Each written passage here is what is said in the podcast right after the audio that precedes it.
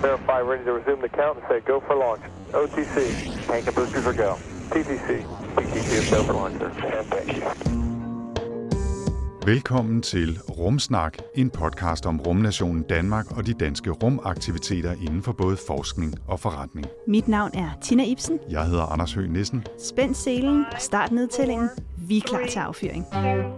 one, zero, and liftoff. All right, uh, lift off and the clock is started.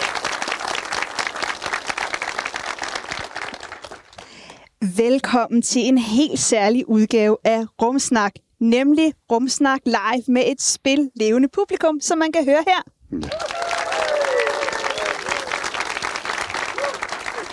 Vi har ikke bare det klogeste, men også det mest velopdragende publikum. og den her gang, øh, ja, det er en rumsnak live, og vi skal også takle et helt specielt emne i krydsfeltet mellem kultur, samfund og videnskab. Det skal nemlig handle om UFO'er.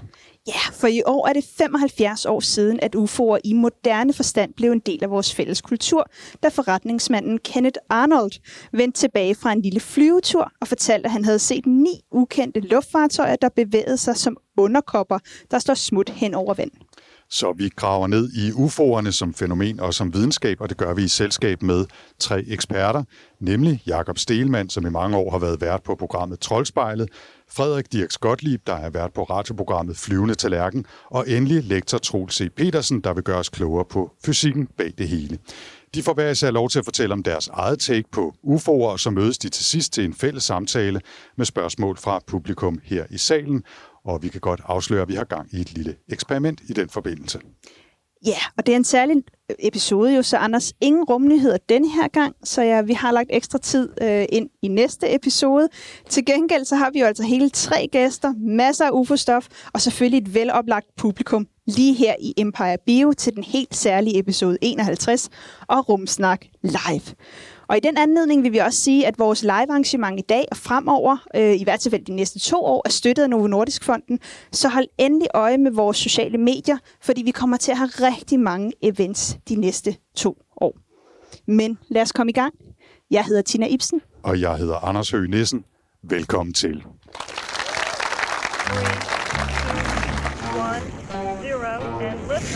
Nå, Anders og alle sammen. Jeg synes, vi skal lægge ud med en kort introduktion om UFO'er, øh, som optakt til vores gæster. Anders, hvad er en UFO egentlig for noget?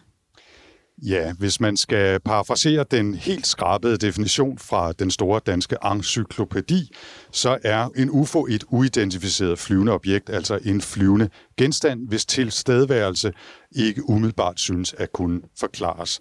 Og som leksikonet også skriver, så viser langt de fleste iagttagelser sig ved senere undersøgelser at have naturlige årsager, for eksempel usædvanlige luftfartøjer eller himmelfænomener, meteorer, Venus, skyformationer, reflekser i bilruden, hallucinationer eller fri fantasi. Så altså lad os bare lige slå det fast. Man kan sagtens kalde noget for en UFO, uden samtidig at hævde, at det er et rumfartøj fyldt med aliens fra en fremmed planet. UFO er ganske enkelt betegnelsen for et fænomen i luftrummet, som vi ikke umiddelbart ved, hvad er. Og selvom grænserne nok i populærkulturen er sådan lidt flydende. Det amerikanske militær har samme øh, årsag valgt at bruge betegnelsen UAP, som er Unidentified Aerial Phenomena, altså uidentificerede fænomener i luftrummet, som måske er lidt mindre en kontroversiel øh, måde at, at sige det på.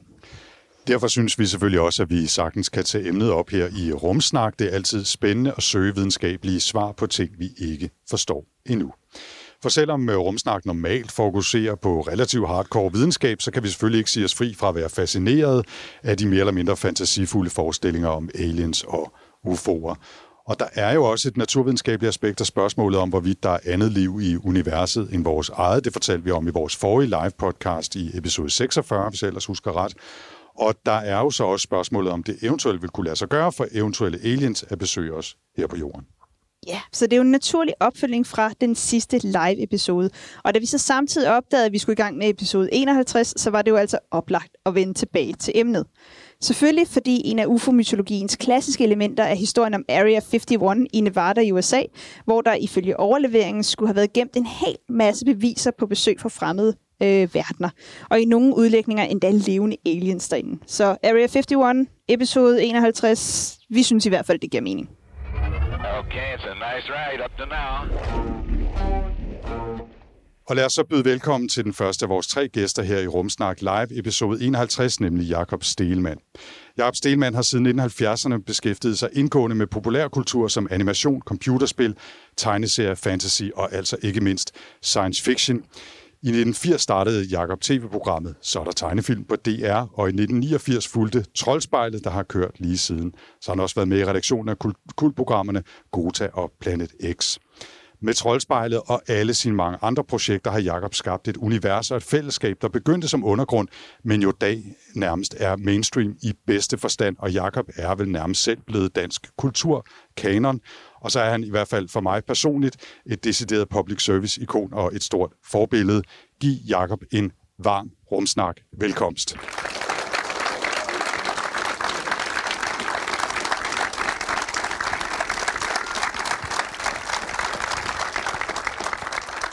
Public service. Ja, det er mig. ja. øh, og jeg vil godt starte med at sige, at øh, det ikke er UFO'er, fordi vi har identificeret dem. Øh, som hvad? Som fartøjer fra fremmede planeter fyldt med aliens. Det har jeg set i så mange film, øh, og det har er været tydeligt for mig, at det er sandheden. Så... Øh, Ja, undskyld. Jamen, så Jamen, vi slutter så, bare så slutter episoden. Tak ja. fordi I kom. Uh, det var en uh, god aften. ja. Der er ikke noget at diskutere. Det, det er godt. Uh, det kan godt være, at der vil komme divergerende meninger senere. Det tager vi så uh, til den tid. Jakob, uh, hvis, med din store viden om, om science fiction og, og moderne populærkultur, hvordan, hvornår begyndte UFO'er at dukke op sådan i, i moderne forstand? Det gjorde de jo stort set lige efter, at de første observationer i 47, fordi underholdningsindustrien, filmbranchen, er jo rigtig god til at samle op på populære fænomener, fordi det giver penge, man kan lokke folk i biografen. Og dengang var det faktisk meget spørgsmål om at lokke folk i drive-in-biograferne. Øh, og det, det gjorde man blandt andet med, med flyvende tallerkener. Øh, det er ret oplagt. Den første film kom i 1950 og hed bare The Flying Saucers og var bygget over den bog, der også kom øh, samme år, og er en meget kedelig film. Øh, men øh, det var faktisk noget af det, der var kendetegnet ved de tidlige øh, flyvende tallerkenfilm at de var meget kedelige. Øh, der var meget snak i dem. De skulle laves billigt, der var ikke for mange penge til effekter, og de skulle også vise de drive-in-biografer, og der gjorde det ikke noget. De var kedelige, fordi det var andre ting, man skulle foretage sig i bilerne. Nu var effekterne selvfølgelig også noget mere øh, primitivt dengang, så det har været lidt nemmere at lave. Men... Ja, på den anden side kan man sige, noget af det gode ved flyvende tallerkener, øh, rent teknisk er, at de er nemme at lave. Altså, der er jo en berømt film med flyvende tallerkener, der hedder Plan 9 from Outer Space, som er helt fra 1959 og skabt af, af verdens, øh, i nogens øjne, dårligste filminstruktør, øh, Ed Wood. Øh, og øh, der var de flyvende tallerkener rent faktisk tallerkener. øh, øh, to tallerkener klistret sammen og hængt op i en snor. Øh, og faktisk, øh, altså, det er jo meget enkelt. Det er jo et enkelt design, øh, den klassiske flyvende tallerken, så den kan man bruge øh, meget nemt, og det, det, det, det har gjort, at flere filmproducenter så dem som forholdsvis øh, øh, hurtigt at få lavet, og de kunne se ud, som man troede på dem, og som I kunne høre i starten, jeg var en af dem, og har altid været en af dem, der troede på det, jeg så. Jakob, øh, hvis vi nu holder os til, til fiktionens verden, har du nogen favorit UFO eller UFO'er, som du vil fremhæve fra måske især filmhistorien? Altså, det er jo klart, at alle de UFO'er, jeg kender, er jo fra filmhistorien, og som sagt, jeg synes jo ikke, de er uidentificerede længere, fordi jeg har jo set, hvem der var inde i, og hvad de gjorde, øh, og at de var der. Øh, men altså, der er ligesom nogle perioder. 50'erne er vigtige, fordi det var der, øh, UFO-manien mm, var overalt. Og der er nogle virkelig vigtige film der. Earth vs. The Flying Saucers med effekter af Ray Harryhausen, den store stop-motion animator, hvor man altså så dem angribe Washington D.C., at der er noget med øh, flyvende tallerkener og, og aliens, de har sans for, hvor det vigtige er. Øh, så der er nogle store byer, de altid angriber, og Washington og New York må som regel lægge for, også når med monstrene, når Godzilla kommer og King Kong. Men, men øh, øh, Earth vs. The Flying Saucers er en fantastisk film. Den er, den er langsom i starten, men når man først ser øh, de her UFO'er angribe, så er det fantastisk. Og så er der en anden, den der hedder The Day the Earth Stood Still, som er allerede fra 51, hvor en flyvetallerken lander, også i Washington. Øh, den ødelægger ikke noget i starten, men den kommer med en advarsel til os om, at hvis vi fortsætter med at at, føre krig på den måde, vi gør, og især atomkrig, så har disse pacifister fra det ydre rum, for det er de nemlig tænkt sig at øh, udslette os. Øh, det, det, det handler den om. Fantastisk film, genindspillet mange år senere. Lad være med at se den. Se den gamle udgave fra 51. En anden vigtig film, udover den, det er en, der hedder This Island Earth, som er fra 55, så vidt jeg husker. Øh, fordi den har et, en meget vigtig scene, hvor UFO'en øh, flyver hen over et lille fly, som den så ved hjælp af en stor stråle trækker op sådan en, en transport beam. Og jeg er ret sikker på, at de film med de billeder, de har givet os, at, at, at har plantet rigtig mange historier i folks øh, fantasi, og muligvis også nogle af de historier, især om alle de mennesker, der er blevet heddet op i rumskib og blevet undersøgt øh, på øh, bizarre vis af, af, af, af, af, af aliens. Det kommer fra, fra nogle af de her film i 50'erne, som var meget gode til at udnytte fantasien omkring, hvad der kunne være foregået, og som jeg så altså jeg tillader mig at tro på et langt stykke af vejen. Men, men Jacob, hvis vi nu skal prøve at gå en lille smule videnskabeligt til værks, kan vi så kategorisere nogle af de her UFO'er og nogle af de, de måder, de sådan opfører sig på? Er der nogle sådan særlige øh, kategorier, vi kan inddele dem i? Mm, altså jeg vil sige, dem i 50'erne opfører sig primært øh, fjendtligt. Øh, formanende nogle gange, som i denne her, men, men fjendtligt.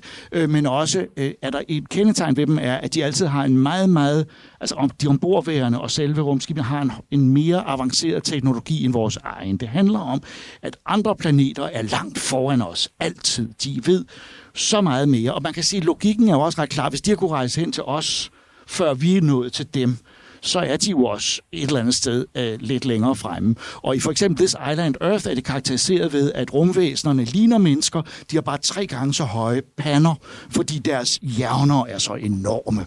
Uh, uh, men generelt, de er mere avancerede. Men så er der jo med tiden kommet nogen, som, som var anderledes. Uh, de her var som regel truende, mens i vor tid, i 70'erne, uh, uh, hvor, hvor jeg begyndte, og, og hvor filmene ligesom var aktuelle, der begyndte de også at blive venligstemte. Øh, og Close Encounters fra 77 er jo en markant film, der fortæller os, at når der kommer rumvæsener, så kommer de for det første øh, i, i, i UFO'er, der ser meget anderledes ud. De er alle mulige former, og hvis et lille barn ser dem, så ser han på dem med flot lys og siger ice cream, som han gør i Spielbergs film. Og så skal man bare lære en melodi, øh, så, kan man, øh, øh, så kan man kommunikere med dem, øh, fordi de er interesserede i kommunikation og er meget venligt sindede. Det var den lille E.T. også. Øh, så nogle år senere kom der heldigvis en film, som, som øh, ligesom viste os, at vi godt skal være forsigtige, nemlig Mars Attacks, øh, hvor øh, det igen var flyvende tallerkener, der angreb, og ombord var der nogle uvågne unger, som skød alt og alt, alle de så, øh, især øh, alle politikerne i øh, det amerikanske senat at der, har været et, et, et bredt spektrum, kan man sige. Ja. Men, men de fleste er jo i en eller anden grad øh, fjendtlige. Ja, altså øh, øh, ideen er, at de i hvert fald er farlige, øh, og, og er der så nogle af dem, man kan kommunikere med, men det er ikke, det er ikke godt. Øh, og det er jo fordi, vi er øh, godt kan lide fantasien om, at de er, øh, at det, der kommer udefra, er skræmmende og farligt. Det er trolde, det er nisser, øh, det, det, det er væsner, øh, som, som, som på en eller anden måde er øh, øh, ukendte og uhyggelige.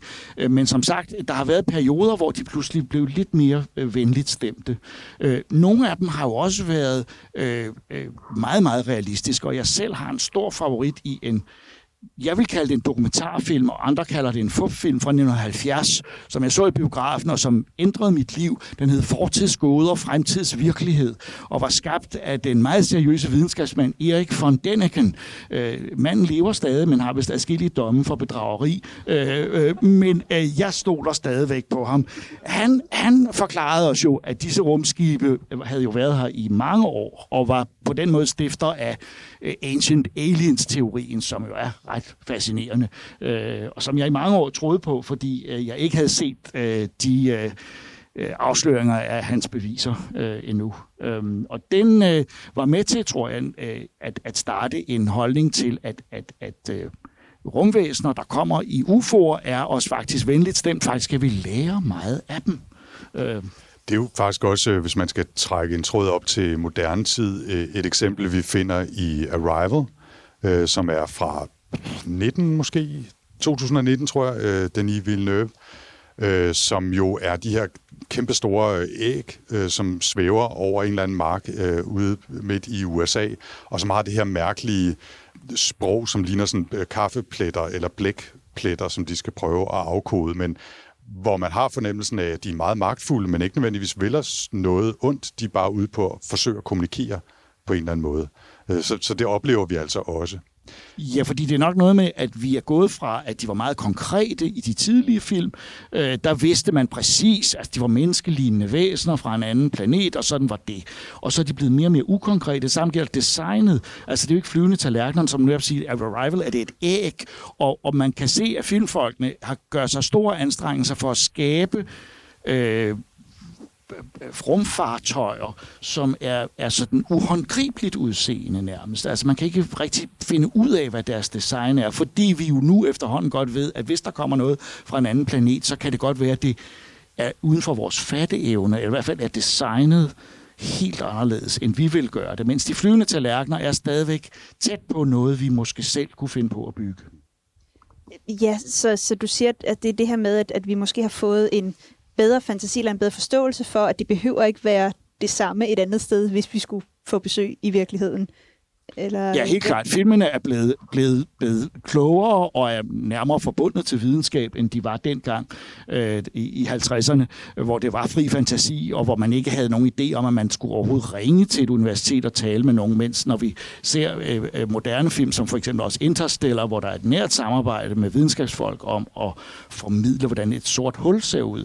Øh, så, der er vi kommet så langt. Øh, man kan sige, der er sket sådan en, en, en konvergens af nørder, øh, som enten laver film eller er, er videnskabsfolk, og øh, det kan blive sværere og sværere at se forskel, og det betyder så også, at, at filmene bliver, jeg ved ikke om de er mere realistiske, men de er i hvert fald øh, mere troværdige og mere øh, interessante, end de gamle film var. Men de gamle film har altså en charme, og vil man se en flyvende tallerkenfilm som Earth vs. Flying Saucer, så har man 50'erne i en nødskal, og det, det er der altså også noget ved, og det, jeg tror, det er lidt derfor, vi stadigvæk sidder her i dag og er fascineret af dem. Ja, de har en, en klassisk charme, de, de gode gamle øh, 50'er science fiction film. Øh. Men øh, nu nævnte du det der med Ed Wood og hans øh, to tallerkener i noget fiskesnøre, som var effekten dengang. Og i dag, der har vi jo langt større evner og, og, og værktøjer til at skabe, altså det, det er jo kun fantasien, der sætter grænser i virkeligheden for, hvad vi kan se på, på film, også hvad, hvad UFO'er angår. Hvis vi lige træder et skridt tilbage, og Jacob, med din store viden om, om kultur og, og udvikling inden, også for, inden for, for science fiction film også, er det godt eller skidt? Altså vil du hellere se de charmerende øh, gamle 50'er film med, med tallerkener i fiskesnør, eller Arrival og, øh, hvad ved jeg, Independence Day og alle de andre med kæmpe store rumskib, der drøner rundt og kan udslette store byer på et øjeblik og sådan noget? Oh, det var et meget svært spørgsmål, fordi øh, øh, jeg holder meget af de gamle fantasier, sådan barnlige, charmerende tilgang til, til, til de her eventyr, mens de nye film har en tendens til at blive hvad skal man sige, for realistiske, men omvendt øh, er det jo helt vidunderligt, øh, hvad man kan fremstille, og, og, og en film som Arrival og en film som Interstellar, øh, det er jo, det er jo øh, sci-fi film på et niveau, hvor man, hvor man også får hele det filosofiske aspekt med, og det gjorde man nok ikke så meget i de gamle. Jo, The Day the Earth Stood Still har en vis filosofi og noget politisk, øh, ideologisk, men det gjorde man jo ikke så meget i de, i de gamle film. Så det er, det er da klart et fremskridt, øh, men det er jo en, en, en, hvad skal man sige, det er en udvikling, som er kommet stille og roligt, og man kan sige, at den digitale teknik, der kan skabe de her, øh, er jo i sig selv et stykke science fiction, øh, øh, og jeg synes, dengang jeg så Close Encounters første gang i 78-77, der synes jeg, det var fantastisk at se på. Jeg troede på rumskibet. I dag kan jeg jo godt se, okay, det er flot lavet. Douglas Trumbull, salig Douglas Trumbull, skabte et fantastisk øh, rumskib der. Men øh, i dag skal der mere til, at jeg tror på det. Og sådan tror jeg, at vi gradvist kræver mere og mere. Øh, så, øh, så de skal virkelig være på tæerne for at lave nogle rumskibe, vi virkelig tror på. Men jeg tror også, de vil blive ved med det, fordi vi holder ikke op med at være interesseret i at, øh, at se dem i levende liv, og se dem tæt på og indvendigt. Tusind tak for det, Jakob. Øh, vores allesammens Jakob Stelmann giv ham en velfortjent applaus.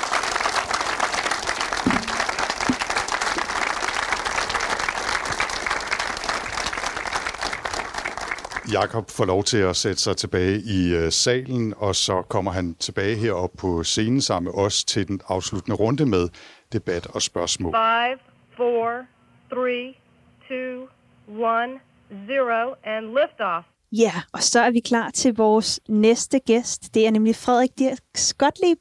Kom du herop, Frederik?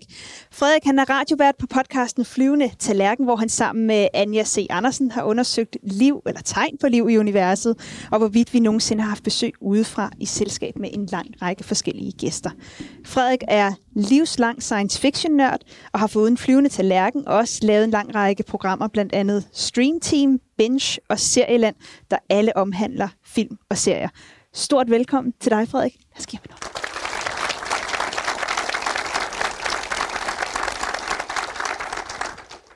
Frederik, til at starte med, hvor kommer din interesse i UFO'er fra? Jamen altså, ligesom, ligesom Jakob, så har det jo været noget, jeg har, jeg har fulgt øh, specielt fra fiktionens verden, siden, siden jeg var, var helt lille. Men inden, inden jeg selv stødte på de her film, så var det jo min far, der ligesom... Øh, altså, han gav mig bøger allerede, inden jeg kunne læse om mænd i sort og altså, styrtet i Roswell og alle de her øh, mytiske fortællinger. Øh, så det kommer i høj grad øh, igennem ham. Han var, hvis man har hørt min podcast, så er det måske en kedelig gentagelse, men han, øh, han var næstformand i en lille UFO-klub i Gentofte. Og øh, jeg har stadig øh, jeg har alle hans gamle medlemsblade derhjemme, og de, de går helt tilbage til, til slutningen af 50'erne. Øh, hvor jeg tror også, han hjalp UFO Nyt med at øh, Sufoy med at omdele deres blad dengang. Der er i hvert fald gamle shivkort i mange af bladene stadigvæk i dag. Så øh, min far har helt klart været øh, en, en stor inspiration, og det er også det, jeg kan høre på folk, der, øh, der skriver til mig, som hører mit program, at det er nogle gange tre generationer, der lytter med. Det er ligesom om, det er et emne, som alle aldre sådan kan samles om. Du har så valgt at tage det op igen senere og lave en hel podcast om det, øh, udforske emnet fra alle mulige øh, vinkler og snakke med en masse forskellige mennesker. Hvad er for dig det fascinerende ved, ved UFO'er? Altså hvorfor øh, har du valgt at tage det op igen og, og ligefrem lave en podcast om det? Jeg tror for mig, øh, der, der så jeg en, en, en ny mulighed for at tilgå emnet på en anderledes måde. Altså, jeg elsker jo også de gamle film, og øh, den, den nørdede, øh, fascinerende øh, tilgang til emnet, den, den, den er jo den er der, og den vil altid være der. Men jeg tror, da, da, da New York Times så begyndte at dække emnet med store overskrifter, der tænkte jeg, at det, det her, det, øh, det er jeg simpelthen nødt til at, at grave mig selv lidt ned i, fordi artiklerne var, altså man skulle læse dem syv gange for overhovedet at forstå dem, fordi de, øh, kan man sige, rent redaktionelt øh, har, har, har gjort øh, det så svært at forstå, hvad det egentlig er, de siger i de artikler, sådan, så folk ikke kan komme efter dem. Så jeg tænkte, jeg er simpelthen nødt til at finde hoved og hale i, hvad der foregår. Altså jægerpiloter, der står frem, øh, tidligere Pentagon-ansatte, der siger, at der findes UFO'er, og at de ikke kommer fra jorden. Det, det, det er vi sgu da nødt til at, at dykke ned i. Undskyld mig, sproget. Det, det er helt sikkert. Og øh, der kom jo så også øh, en rapport fra Pentagon i 2021. En rapport, som havde været længe undervejs, og sikkert også en væsentlig del af årsagen til, at mange af de her artikler begyndte at dukke op i, i 2020, som jo havde det her øh, mund, den mundrette titel Preliminary Assessment Unidentified Aerial Phenomena. Øh, altså som du siger, man skal, man skal virkelig grave sig igennem nogle lag for at finde ja. ud af, om det overhovedet er interessant eller fascinerende eller ej. Den rapport øh, udkom så. Kan du øh, sige lidt om, hvad, hvad den øh, indeholdt, og hvilken betydning den så har haft? Ja, vi, vi, da vi i gang satte podcasten, der vidste vi jo, der var en nedtælling til den her rapport, men jeg tror langt hen ad vejen ikke, at nogen regnede med, at den nogensinde ville komme. Og hvis den kom, hvem ved, om de så lige i sidste øjeblik siger, ja, vi ved godt, vi har lovet jer en offentlig rapport, men den bliver altså ikke offentlig. Altså, hvad vi gør ved det, ikke? Øh, vi har vigtigere ting at tage os af. Men, men den kom sgu, og altså, jeg, jeg kan huske, jeg sidder der i, i, øh, om aftenen og, og sidder og, øh, og refresher min browser, og hele UFO-communityen, altså alle øh, i hele verden, der går op i UFO'er, sidder bare og venter på, at den her rapport kommer. Og vi forventer jo en rapport på, vi har hørt rygter om 1400 sider, og øh, altså øh, video footage that leaves you gobsmacked og sådan noget, du ved, ikke? Øh, men øh, der kommer ni sider, og øh, det er inklusiv en forside og en bagside, og det er, øhm, på den måde var min lektie jo hurtigt overstået, og det var egentlig meget dejligt, for jeg skulle mødes dagen efter med, øh, med Anja C. Andersen, øh, astrofysiker, og Søren Sørensen, tidligere jægerpilot, og Carsten Marup, chef for Center for Luftoperationer, øh, en, en herre, der er meget fremme i medierne lige i øjeblikket nu, fordi han ved rigtig meget om, øh, hvad det er, der flyver rundt i luften. Og øh, jeg, jeg møder ind der, jeg er sådan en lille smule skuffet, selvom jeg godt kan, kan se, at rapporten jo egentlig holder spørgsmålet totalt åben, hvorvidt der flyver UFO'er rundt i USA i hvert fald. Øh, og de er jo, altså de tre øh, ekstremt kloge hoveder, jeg møder ind med, de er jo fuldstændig op at køre over den, fordi der står, at ud af 144 tilfælde af øh, øh, UFO'er, der kan man kun øh, forklare en af dem. Øhm, og det har så været en, en, en værballon af en art. Ikke? Der er altså 143 øh, eksempler her, og jeg tror, det er noget med 80 af dem, eller sådan noget, som er registreret på flere sensorer. Øh, flere forskellige systemer, radar, infrarød, øh, you name it. Og, og der er det altså så bare, når jeg sidder med Karsten og Søren, og de læser det, så er de sådan, man tager ikke fejl 143 gange. Det gør man bare ikke. Øhm, og det bliver også sådan more or less konkluderet i rapporten, og det er der så kommet yderligere meldinger om, at man har meget, meget svært ved at forestille sig, at det her det er en fremmed nation også. Men man skriver jo ikke noget sted i rapporten, flyvende tallerkener, UFO'er, øh, rumvæsener, øh, fordi måske fordi man har svært ved at tro på, at det er det. Måske fordi man ikke vil skabe panik. Altså, dit gæt er lige så godt som mit gæt. Ja, Nå, jeg vil bare lige kommentere, at altså, ja, der er et tilfælde ud af de her 144, eller mange der er, som de kan forklare, men det betyder jo ikke nødvendigvis, at resten er UFO'er, men det åbner jo en kæmpe stor kattelem, hvis man kan tale om det, øh, for alternative forklaringer, og måske endda, at det kunne være besøg fra, fra fremmede Ja, en, en kattelem, der bliver åbnet af øh, den amerikanske regering og af det amerikanske forsvar. Og det er jo det, der er lidt besynderligt. Altså, vi taler om, øh, om verdens øh, klart øh, mest mægtige øh, militær øh, nation, som ikke har lyst til at få det ry, at de ikke ved, hvad der sker i deres eget luftrum. Hvorfor er det, de stiller sig frem og siger, vi ved ikke, hvad der er, der flyver rundt? Det er sgu da mærkeligt. Hvis vi så kigger på sådan hele... Du sagde, at, at du har siddet sammen med alle de andre UFO-nørder og ventet og refreshet din browser osv. Hvilken betydning har det haft for den snak, der har været sådan ligesom i det her samfund af UFO-nørder, hvis vi skal kalde dem det?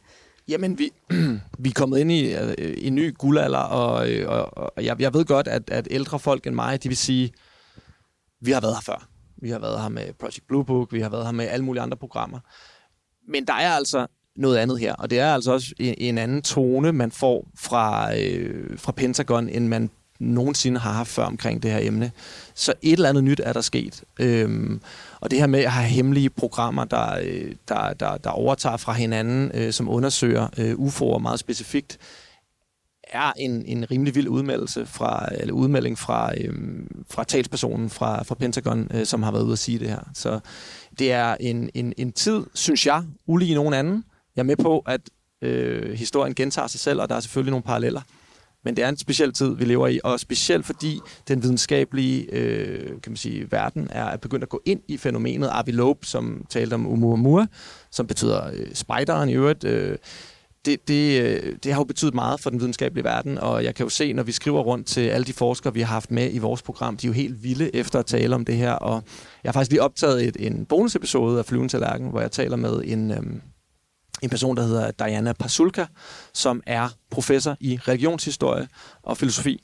Og hun render rundt her i det, de kalder The Invisible College, og taler med øh, forskere, indflydelsesrige forskere og videnskabsfolk, som alle sammen undersøger det her emne, som alle sammen er 100% overbevist om, at der er UFO'er. Øh, og ikke UFO'er af, øh, hvilken som helst slags, men selvfølgelig med øh, dem, altså dem, som Jakob tror på, selvfølgelig. Ikke? Hvis vi øh, griber tilbage til de tidlige dage fra 1947 og de efterfølgende ja, 20-30 år i virkeligheden, der var der også virkelig gang i massevis af, af observationer. Sammenlignet med, med den tilgang, vi oplever i dag, hvor Pentagon har udgivet en rapport, og der er videnskabsfolk, der er involveret i det. Vi har også langt bedre sensorer, kameraer, måleudstyr og alt muligt slags til at undersøge de her fænomener. Der er stadigvæk ting, vi ikke måske helt kan identificere. Så var det jo en anden tid.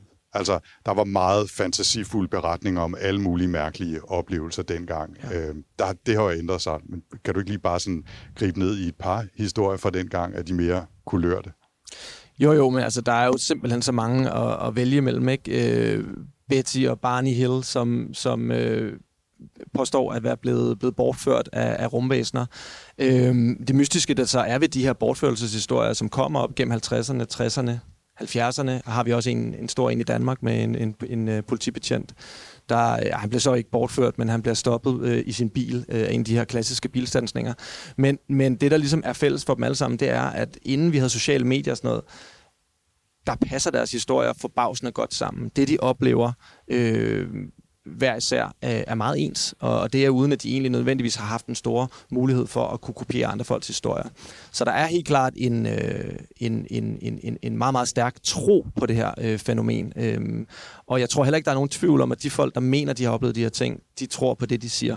Øh, om det så er, at de er blevet bortført eller ej, det, det er selvfølgelig svært at sige. Og nu snakker jeg også om UFO over Washington. Der er jo også en af de mest øh, berømte øh, masseobservationer nogensinde i, jeg tror det er 1952, hvor øh, det vælter ind med, med folk, der ser øh, i også flyvende disk på himlen. Og øh, det sker hen over flere dage.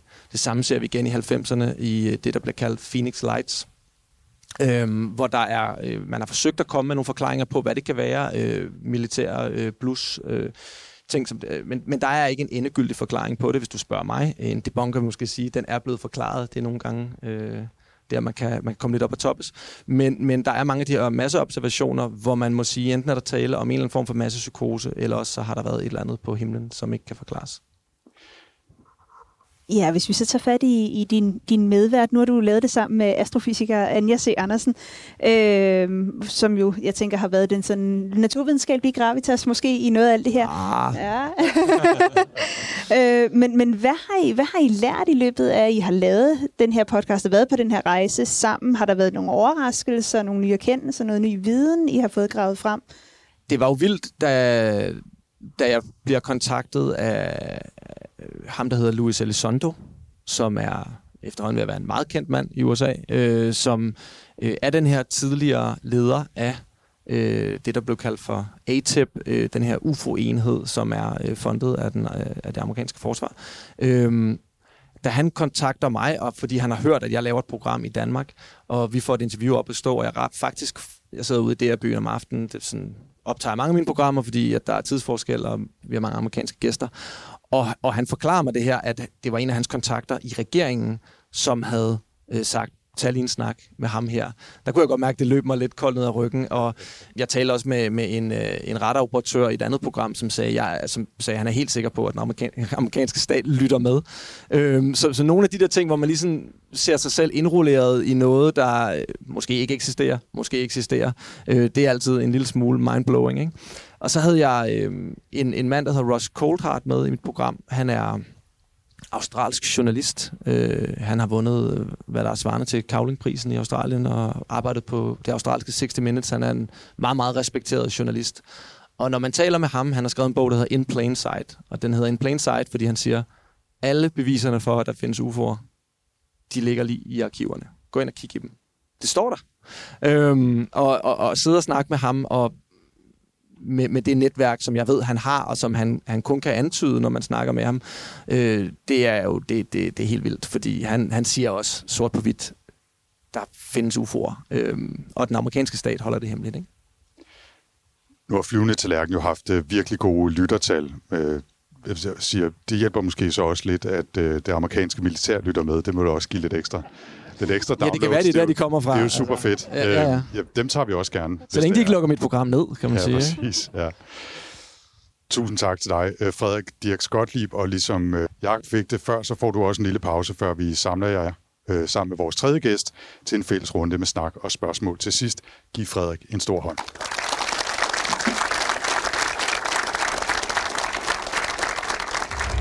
Okay, it's a nice ride up to now. Og lad os så sige velkommen til vores tredje gæst. Det er Troels C. Petersen, som er lektor på Niels Bohr Instituttet. Troels har udover at være en dygtig forsker, også vundet både undervisningsprisen og formidlingsprisen. Og så kan jeg jo også sige, at jeg har haft Troels som underviser selv og hørt ham formidle sit stof, så kan jeg altså godt forstå det. Uh, han gav mig en god karakter, så det er derfor, han har fået lov til at komme i dag. Men nu skal vi nørde fysik, og øh, det er jo noget af det, jeg har glædet mig rigtig meget til. Men Troels, vil du ikke komme herop til os? Og lad os give ham en hånd.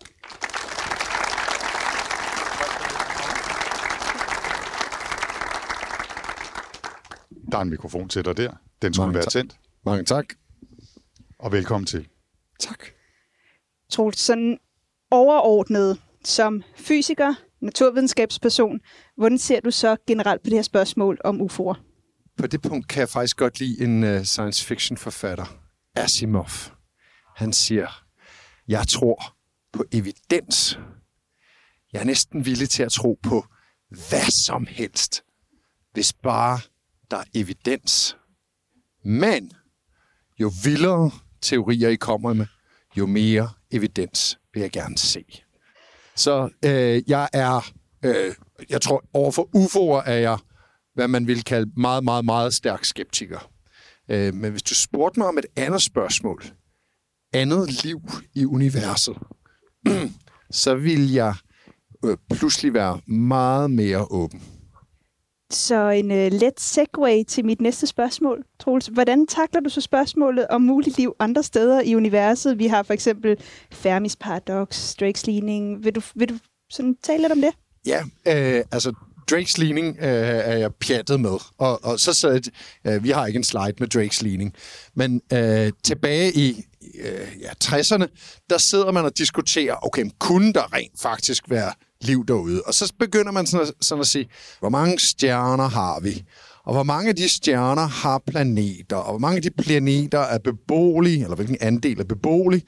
Og så hvilken andel opstår der liv på, og hvilken andel udvikler der sig intelligent liv, og på hvilken øh, andel får de teknologi til at kommunikere, og, og hvad skulle, altså, hvor mange skulle der så være inden for rækkevidde. Og alle de der tal gange sammen, det blev ligesom Drakes ligning.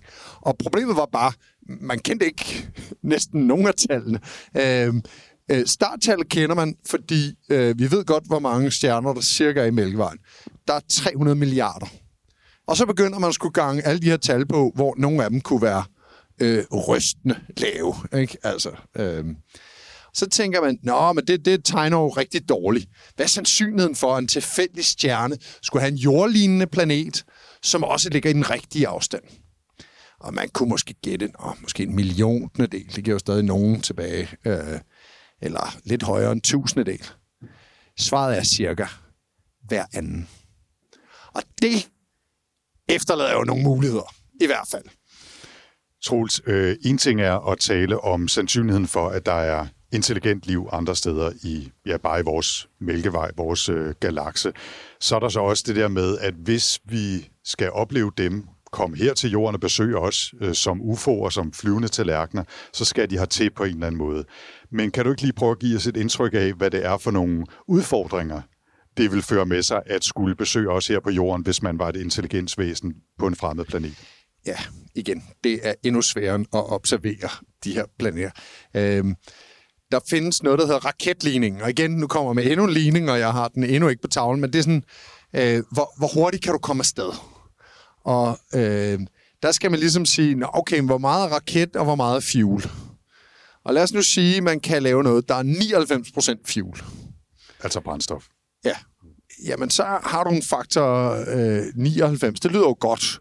Øh, og så skal man desværre tage, og det her, det hele støder på, så skal du tage logaritmen af det. Og det bliver sjældent meget mere end 3, 4, 5 stykker. Så selvom du presser det til 99,99 eller sådan et eller andet, så bliver der aldrig meget mere. Og så er spørgsmålet, hvor hurtigt kan du smide det brændstof bagud? Det er jo ligesom det, der er hele afgørelsen i det. Og øh, når man gør det kemisk, altså ved at brænde noget af, så kan du ikke få mere end øh, sådan noget som 4.000 km i timen. Altså det er simpelthen øh, øh, det er den, det er den højeste flamme, som en raketmotor overhovedet kan tåle. Men det resultat, øh, dit rumskib smelter, hvis du skruer op for det. Så det kommer der ikke noget godt ud af. Og så kan du altså få sådan noget som, ja, det ved jeg ikke, øh, under ekstreme forhold 20.000 km i timen. Og det er der altså langt til de nærmeste stjerner med. Det, det lyder meget, ikke? Øh, men... Ja, det nærmeste stjerne er 4,3 4,5. 4,5. Det er så godt, vi gør det inden for astrofysik. lysår væk, og, øh, og, og sandsynligheden for, at de bor der, er måske ikke sindssygt høj. Og lige pludselig så begynder vi altså at tale mange hundredtusinder lysår, vi skal væk. Så selv hvis man rejste med lysets hastighed, vil det tage rigtig, rigtig mange år. Og som du fortæller, så viser raketligningen, at bare det at komme op i noget, der minder om en øh, målbar brøkdel af lysets hastighed, er rigtig, rigtig svært. Ja, det, det støder simpelthen på øh, tekniske problemer, og øh, lad os bare sige, altså vores Voyager-sonder, de er på vej ud af, eller og har forladt solsystemet med cirka den her sted. De har kun 75.000 år tilbage. Øh, så ja, det, det, og, og det til den nærmeste stjerne. Det er jo ikke sikkert, der er særlig fedt der. Øh, det ligner faktisk, at der er planeter. Øh, så det er ikke fordi, der ikke er måske noget at lande på, men det er ikke sikkert, det er rart. Nej, og altså man kan sige, det er jo så, hvis vi taler om den viden, vi har i dag. Og det er jo tit, hvor man går og siger, ja, men det er jo det, vi ved i dag. Hvad så med det næste? Altså, er der nogle øh, typer af eller andre kendte fremdriftsmåder eller muligheder, hvor man sådan teoretisk kunne tænke sig, at vi kunne komme op på højere hastighed, så man kunne rejse hurtigere? Øh, ja, nu er jeg partikelfysiker, og vi kan godt lide store acceleratorer og få ting op i høj hastighed, så det er der. øh, og det har man spekuleret i, og øh, jeg vil næsten øh, tildele dem i sådan, øh, to klasser. Altså, kunne man have en accelerator, der sendte partikler bagud på en eller anden måde? Fordi så, så var 4.000 km i timen ikke nogen begrænsning på den måde. Øh, Øh, Øh, problemet er, at det kræver sindssygt meget energi. Hvor skal du få det fra? Jamen, så tager vi et fusionskraftværk ombord, men det bliver alligevel en meget lille andel, man kan sende ud med den hastighed. Og det er heller ikke noget, du kan accelerere fra jorden af, fordi det, du spytter så lidt, altså når, når vores gængse øh, rumraketter starter, så kan man godt se, at de skal godt nok få fyret noget af for at komme afsted. Ikke? Øh, det, det her, det er noget, man skal have startet sådan ude i rummet. Øh, og, og det der med øh, fuel, og så, øh, Altså, øh, så synes jeg, der var nogen, der havde sådan en meget øh, skæg idé om, at de sagde, jamen der er gas og støv. Kan vi ikke bare fyre det bagud hurtigere, end det rammer os på vores skjold foran? Øh, en, en ramjet. Øh, og øh, det viser sig bare, at det har alle mulige andre øh, bøvl og sådan noget. Du kan ikke komme ind med varme. Og, jamen, altså, det er forfærdeligt. Og, og, men du peger også på, at, at energi, altså at få energi til at drive de her motorer, øh, især efterhånden som hastigheden bliver højere og højere, er en kæmpe stor udfordring. Ja, det er det. Og, og derfor faktisk den anden klasse, som jeg synes var fantastisk, det var, øhm, jeg må vel godt nævne Jens Martin Knudsen i det der program. Øh, han øh, underviste på første år og var en gudsbenået underviser. Og han sluttede en forelæsning af med, at vi beregnede sådan, hvis nu jeg satte et stykke øh, aluminiumsfolie, sølvpapir, øh, sådan ude i rummet, så vil det falde mod solen på grund af tyngdekraften, men solen skubber faktisk også. Hvor tyndt skal det være, for det ligesom det er skubbet mere ud af, end det falder ind af. Og det regnede vi så på. Det blev sådan 6 mikrometer. Og så sagde han, øh, nu tegner jeg sådan 1950, 60, 70, 80. Hvor tyndt kan vi lave sådan noget i stor skala og sætte i rummet? Og det startede på sådan 200 mikrometer, 150, 20, 10 var vi nede på. Og så tegnede han videre og sagde bare, i jeres tid vil man kunne bygge store solsejl, sætte den uden for solen, lad dem først falde ned mod solen, folde sig ud, og så accelerere ud af vores solsystem. Måske for evigt. Og hvis man ikke synes, solen er stærk nok, så kunne man jo putte en laser bag i, og så havde man ligesom øh, noget, der blev ved med at accelerere relativt lang tid. Problemet er at bære stor altså last med.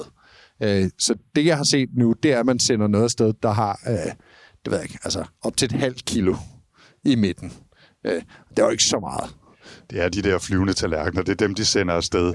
Det er, det er små tallerkener ophængt i fiskesnøre fra et solsejl, som kommer fra uh, Tau Ceti eller et eller andet. Det er heller ikke den form for fartøjer, som laver de her avancerede øh, manøvrer i atmosfære og alt muligt andet. Det er højst noget, der kan drive øh, et fartøj fra det ene sted til det andet. De gør ikke meget andet end bare lige på.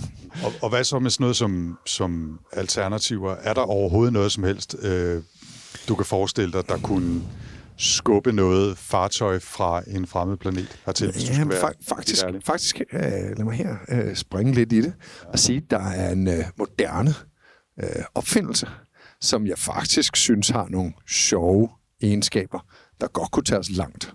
Måske ikke os. 3D-printeren. Jeg har et vedmål med en tidligere phd studerende om 3D-printer inden for 25 år vil kunne printe en 3D-printer. Den skal være levende. Reelt. Ikke? Den skal kunne reproducere sig selv. Og den revolution dem kunne du godt sende afsted. Og hvis det tager 75.000 år, eller hvor lang tid det nu tager. For det første kan de tåle stråling, for det andet kan de tåle høj acceleration i starten. Altså, de, de, øh, de kan tåle hvad som helst. Så lander de. Man sender mange afsted, og 99 procent kommer aldrig til at fungere. Men så starter de en lille 3D-printerfabrik et eller andet sted, og så sender de videre ud. Og den altså 3D-printeren er ligesom et skridt i den retning. Altså man vil gerne have noget landet, og sendte et signal tilbage, der sagde, den er god nok. Vi starter terrorformation, ses om 75.000 år. Øh, altså, det vil man selvfølgelig gøre. Så det kan godt være, at øh, du ikke ser en UFO, men næste gang du ser en 3D-printer, så kunne det være en besøgende fra en fremmed planet langt væk. En 3D-printer er et mærke, du ikke kender. Pas på. Tusind tak til dig, Troels. Øh, Giv ham en stor hånd. Three, and liftoff. Og så er det blevet tid til, at øh, det publikum her i salen, som I lige har hørt give Troels en stor applaus, også skal bidrage. Det er nemlig blevet tid til spørgerunden. Og det betyder også, at vi skal have alle tre gæster på scenen, som øh, skal svare på spørgsmål, og det betyder, at vi skal have Jakob og Frederik tilbage heroppe, hvis I vil. Giv også lige dem en øh, varm genvelkomst.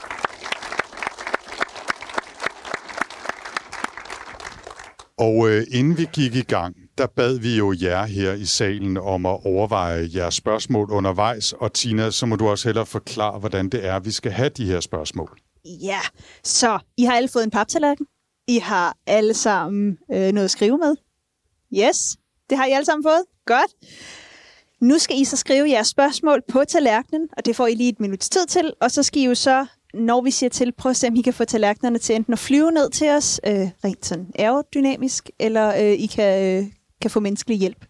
Så I får lige et, øh, et halvt minuts tid til at skrive jeres spørgsmål. Så må vi se, hvor mange flyvende tallerkener vi får i hovedet. Ja. altså, det havde vi ikke fortalt jer, da I blev inviteret ind som gæster. Har I jeres spørgsmål klar? Er I klar? Lad os øh, prøve at se, om vi kan koordinere det, hvor I kaster dem herned.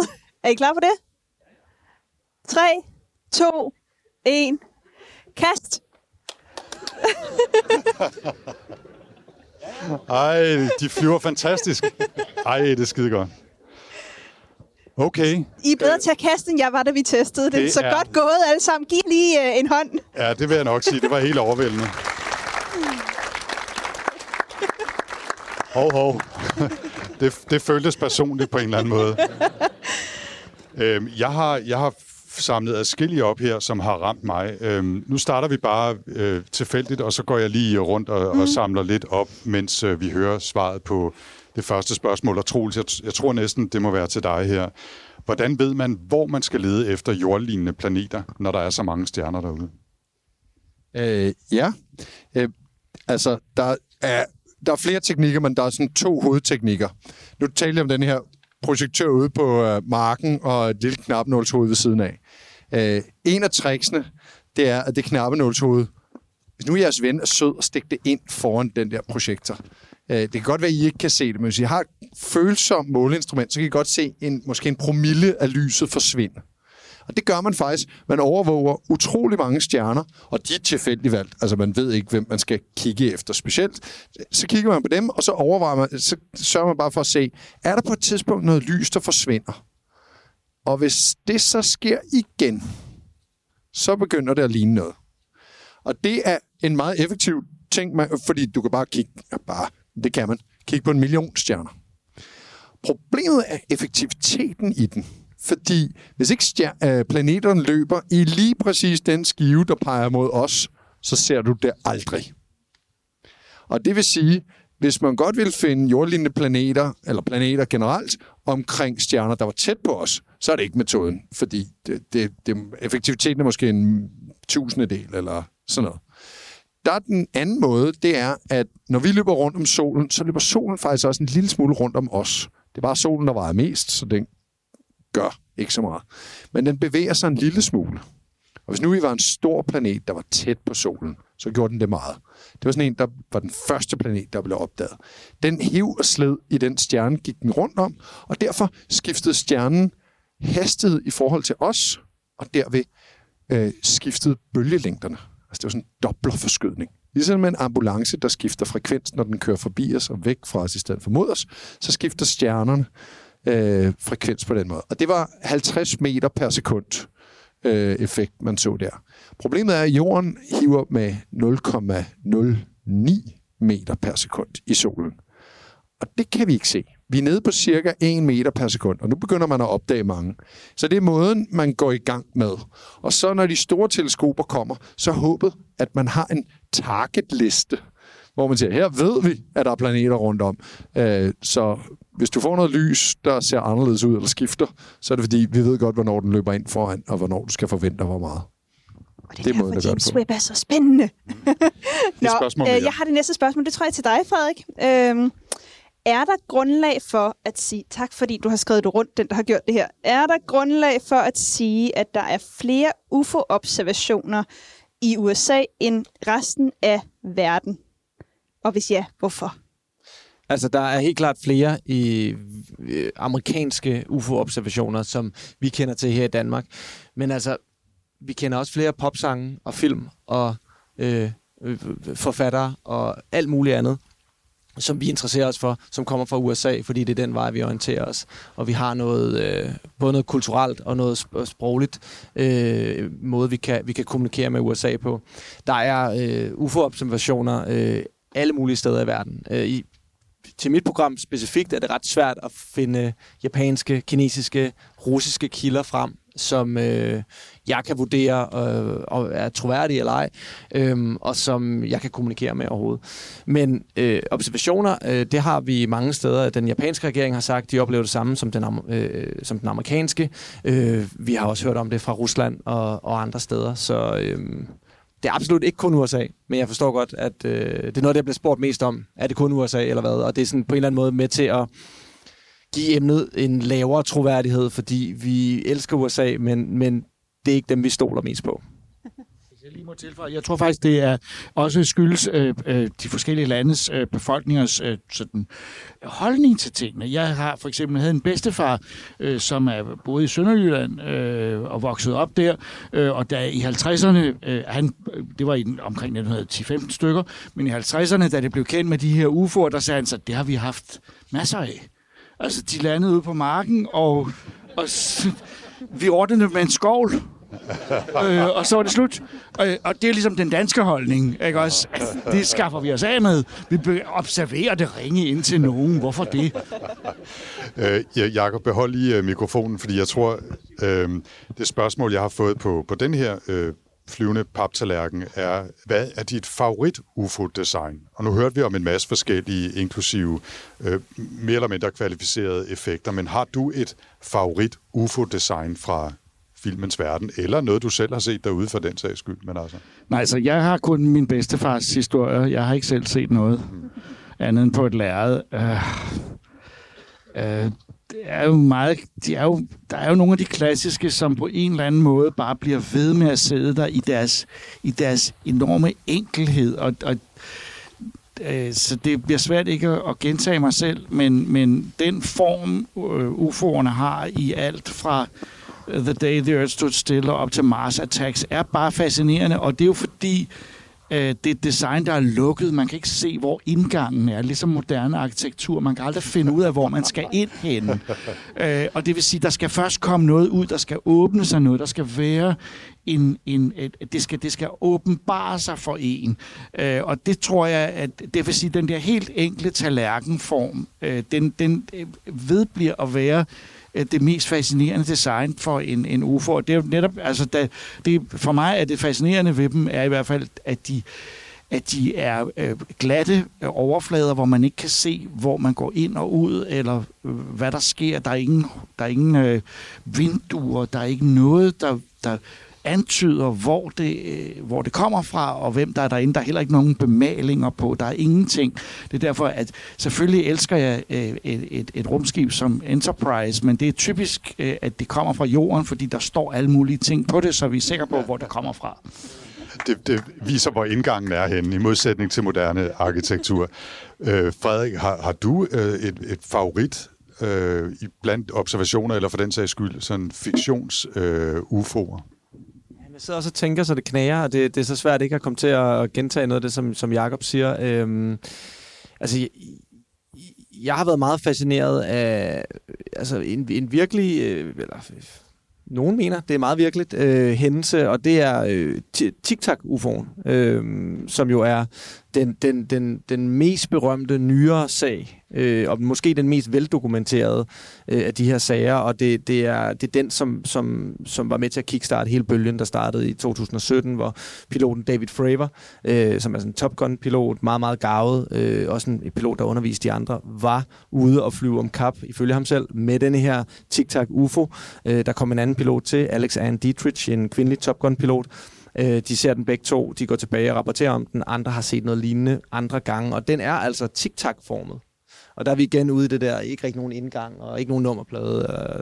Øh, ingen ingen øh, udstødning, øh, men en evne til at bevæge sig frit rundt på en måde, som vi ikke kan forklare med, med moderne teknologi. Et spørgsmål mere. Et spørgsmål mere. Har du et, eller må jeg tage det sidste? Giv den gas. Godt. Jeg har et spørgsmål til, til alle tre. Øh, hvordan tror I, det vil ændre verden, hvis vi får et uigenkendeligt bevis på, at vi har fået besøg udefra? Altså, de lander, det øh, er på nyhederne, det er Independence Day-style.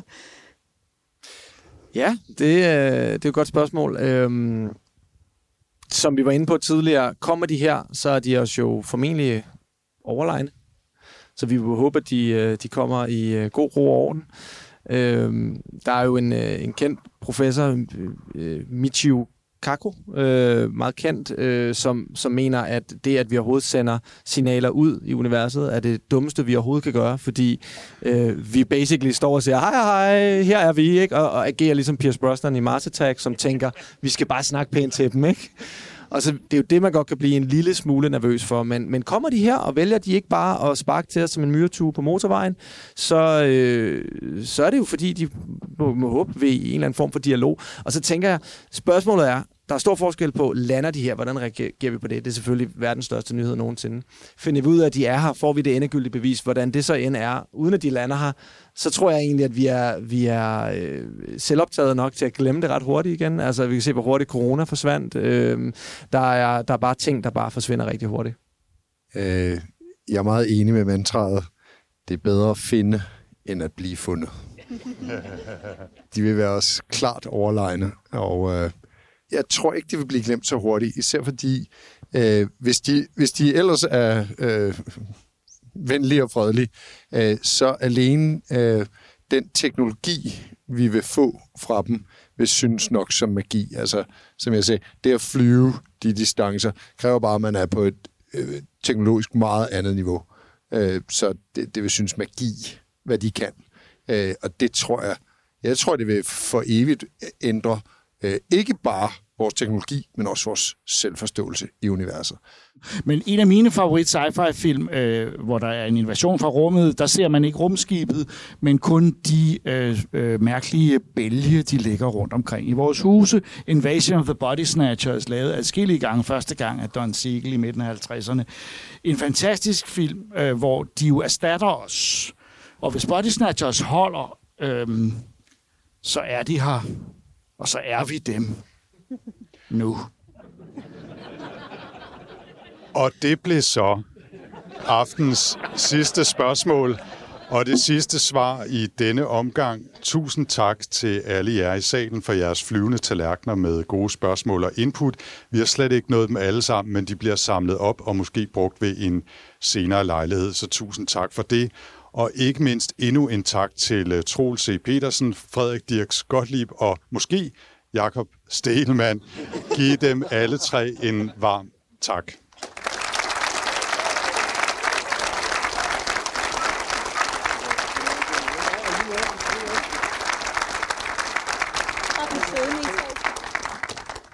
Og med det er rumsnak-tallerkenen landet for denne gang. Vi vil gerne have lov til at sige en særlig rumtak til vores tre gæster, Jakob, Frederik og Tols. Giv dem lige en ekstra sidste hånd.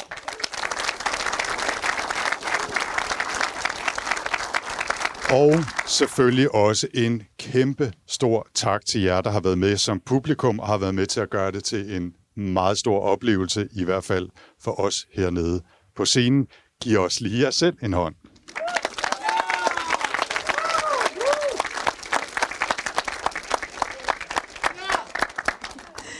Ja, en stor tak til jer, og naturligvis også en stor tak til alle jer, der lytter med derude. Den her særepisode er altså optaget i Empire Bio, så også mange tak til Empire og især Henrik og Sofie her i huset for et rigtig godt samarbejde. Og ellers så ja, vi vender tilbage om 14 dage med en sprit ny Rumsnak-episode. Og hvis man i mellemtiden gerne vil vide mere om Rumsnak, så kan man finde os på rumsnak.dk, på Facebook, hvor Rumsnak har sin egen side, og på Instagram. Hvis man har et spørgsmål eller en kommentar til os, så kan man skrive til os på Twitter med hashtagget rumsnak, eller direkte til mig. Jeg findes på Twitter som Anders Stade 4ND3RS. Og hvis man heller vil snakke med mig, så findes jeg på attina underscore Ibsen. Vi tager altid meget gerne mod øh, input og idéer, hvad enten de kommer på flyvende paptallerkener eller via elektroniske medier. Og husk, at hvis du synes, det har været spændende at lytte til Rumsnak, så er du meget velkommen til at dele med familie, venner og andre nysgerrige. Og det vil også være meget fornemt, hvis du har lyst til at give os nogle stjerner i Apple Podcast. Vi takker uanset hvilken rating du giver. Al feedback modtages med kysshånd. Rumsnak er støttet af Novo Nordisk Fonden og bliver produceret af Podlab. Jeg hedder Anders Høgh Nissen. Og jeg hedder Tina Ibsen. Tak for denne gang.